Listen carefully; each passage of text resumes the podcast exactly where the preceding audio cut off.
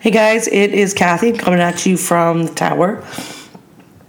And it has been a long time since I talked to you. Um, in fact, it's been uh, two weeks because I had a pretty miserable um, bout with bronchitis and asthma and well apparently every little thing that can go wrong with your lung um, it kind of just bombarded me and and uh, knocked me out for uh, for a couple of weeks. But I'm back. As you can tell, my voice is a little bit off. So, uh, but it did give me a chance to think about a bunch of subjects that I want us to cover on upcoming Tales from the Tower. And as I have been saying to you guys, I really want this to be a mix of a lot of different types of uh, stories and a lot of different types of interacting. So, in addition to this little mini podcast that we're doing uh, this week, so that I hit um, my Tuesday, we are also going to do something called The Origins. And the Origins are the origin stories of the paranormalists that work here at um, Paranormal Tower. And each of them are going to tell the story of what kind of put them on this path to being uh, paranormalists, people who are who you know do this not just as a hobby, a little bit more than a hobby. And I'll tell mine. Um, I have a few, uh, and it's funny. I'm I'm getting older, but I'm. I always said that I didn't have a like a specific aha kind of moment. And um, as I was retelling some old family stories, I kind of noticed that there was this intersectionality of, of these stories and that um, maybe I do have an origin story that, that is kind of the moment where it all clicked on for me. One of the criticisms that I got from somebody who's been listening to the podcast is that they wanted the paranormal a little bit faster, that I'm kind of doing a little bit of yapping. Um, and I apologize for those of you who, who want that. Um, I will start denoting the podcasts that are more um, chatty and we'll be calling them little different things so you'll know. But I hope you listen to all of them because I think it gives you a good idea of who we are totally. And also, I think it's fun. Um, so I do have a prepared story that I'm working on the uh, ending to. That's actually um, part of a series about haunted paintings, um, and I will be dropping that next week.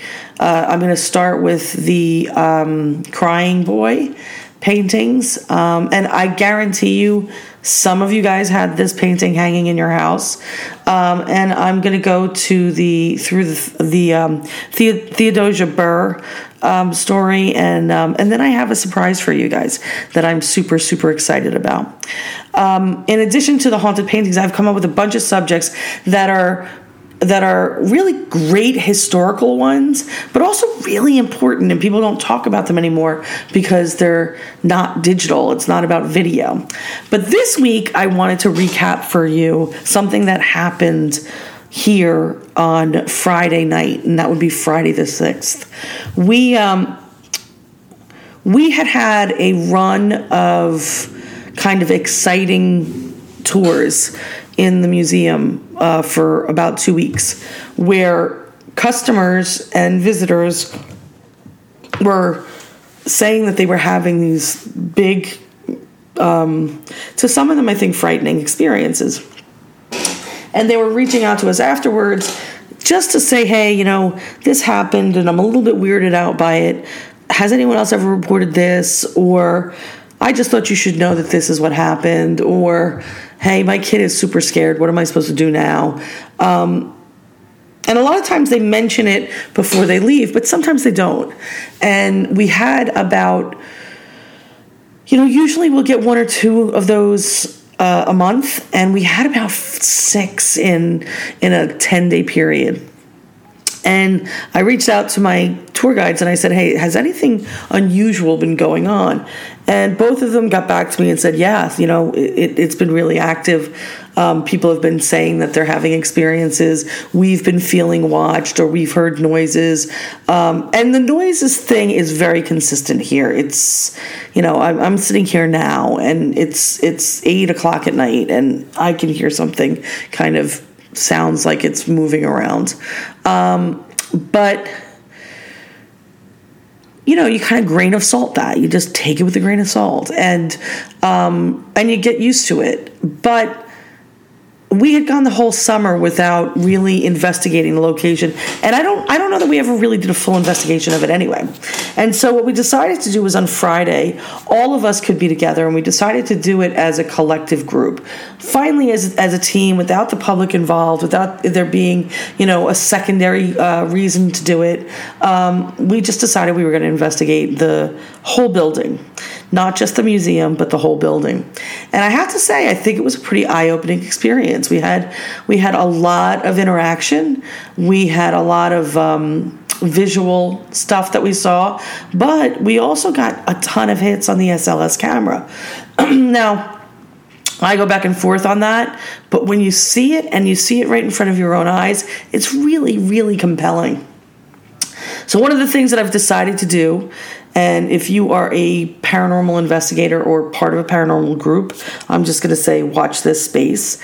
I have decided that we're going to um, have a contest, and the contest is going to be f- open to any paranormal group that is out there in the United States.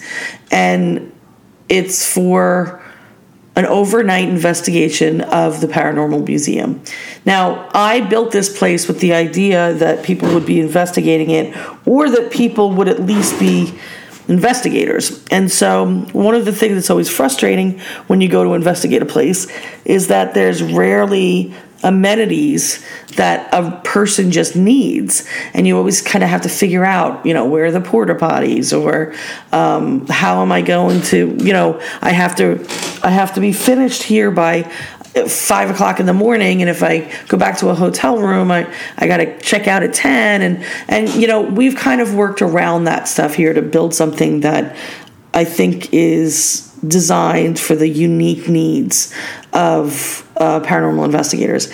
And so all you're going to have to do is send me in a 30 second, 60 second, 90 second, five minute clip of why your team should be the one to investigate the Paranormal Museum. And you can do with that clip whatever you want.